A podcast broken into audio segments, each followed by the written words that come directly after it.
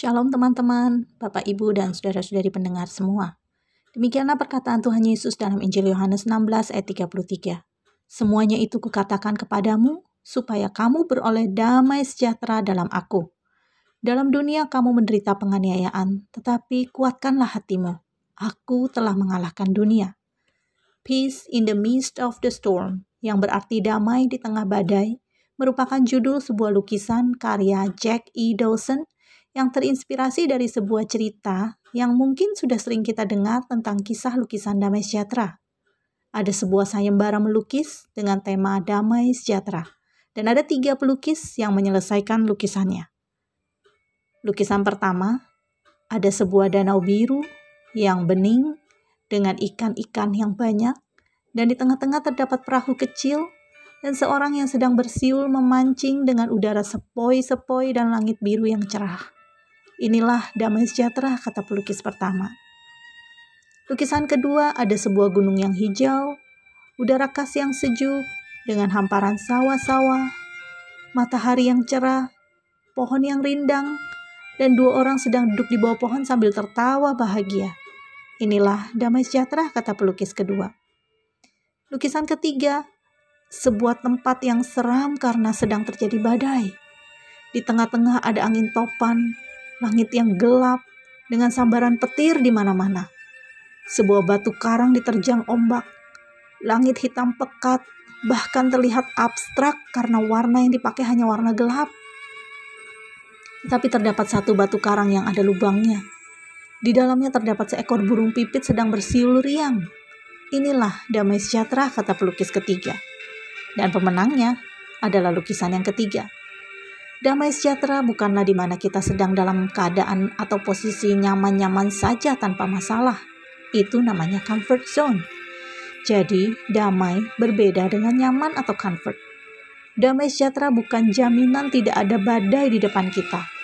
Tetapi ketika badai masalah datang menerpa, tetap bisa tersenyum, itulah damai sejahtera. Damai sejahtera tidak datang dari luar, tetapi dari dalam hati kita tidak didasarkan pada apa yang ada di sekitar kita, tetapi apa yang ada di dalam kita. Damai sejahtera tidak dapat terkontaminasi oleh virus kekhawatiran. Damai sejahtera bukanlah sebatas perasaan saja, tetapi lebih dalam dari sekedar sebuah perasaan, karena perasaan itu mudah berubah-ubah.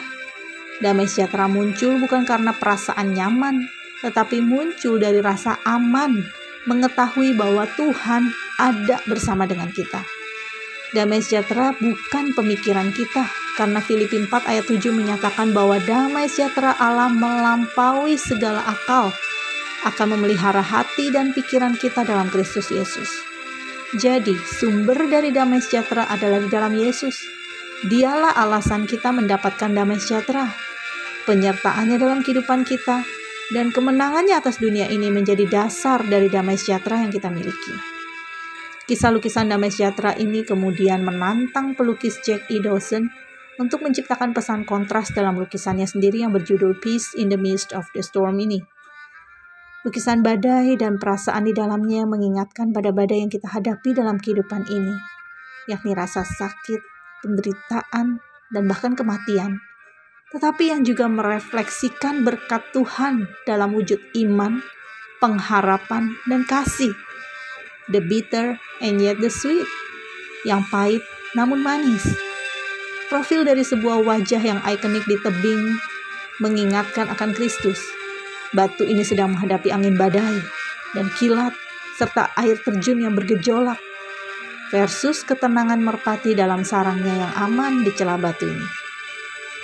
Ayat Yohanes 16:33 inilah yang muncul di benak sang pelukis dan membuatnya memulai petualangannya untuk melukis dengan subjek yang jelas.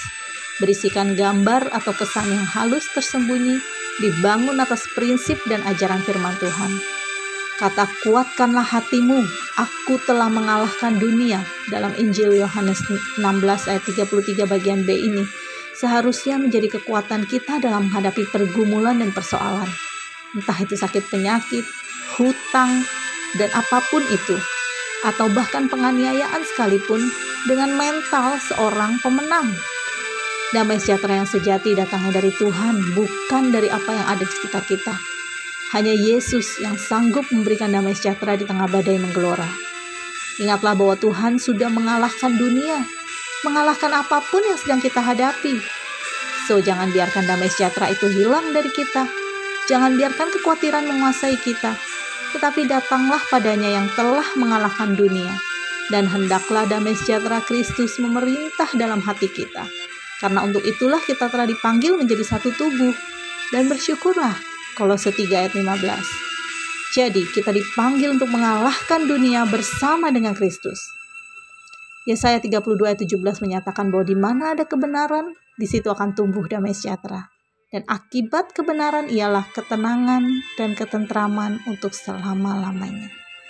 Jadi damai sejahtera adalah output dari melakukan kebenaran. Setiap kali kita melakukan kebenaran, meskipun ada banyak tantangan, kita akan memiliki damai sejahtera. Selamat melakukan kebenaran, dan hendaklah damai sejahtera Kristus memerintah dalam hati kita, yakni damai sejahtera Allah yang melampaui segala akal, akan memelihara hati dan pikiran kita dalam Kristus Yesus. Amin. Tuhan Yesus memberkati.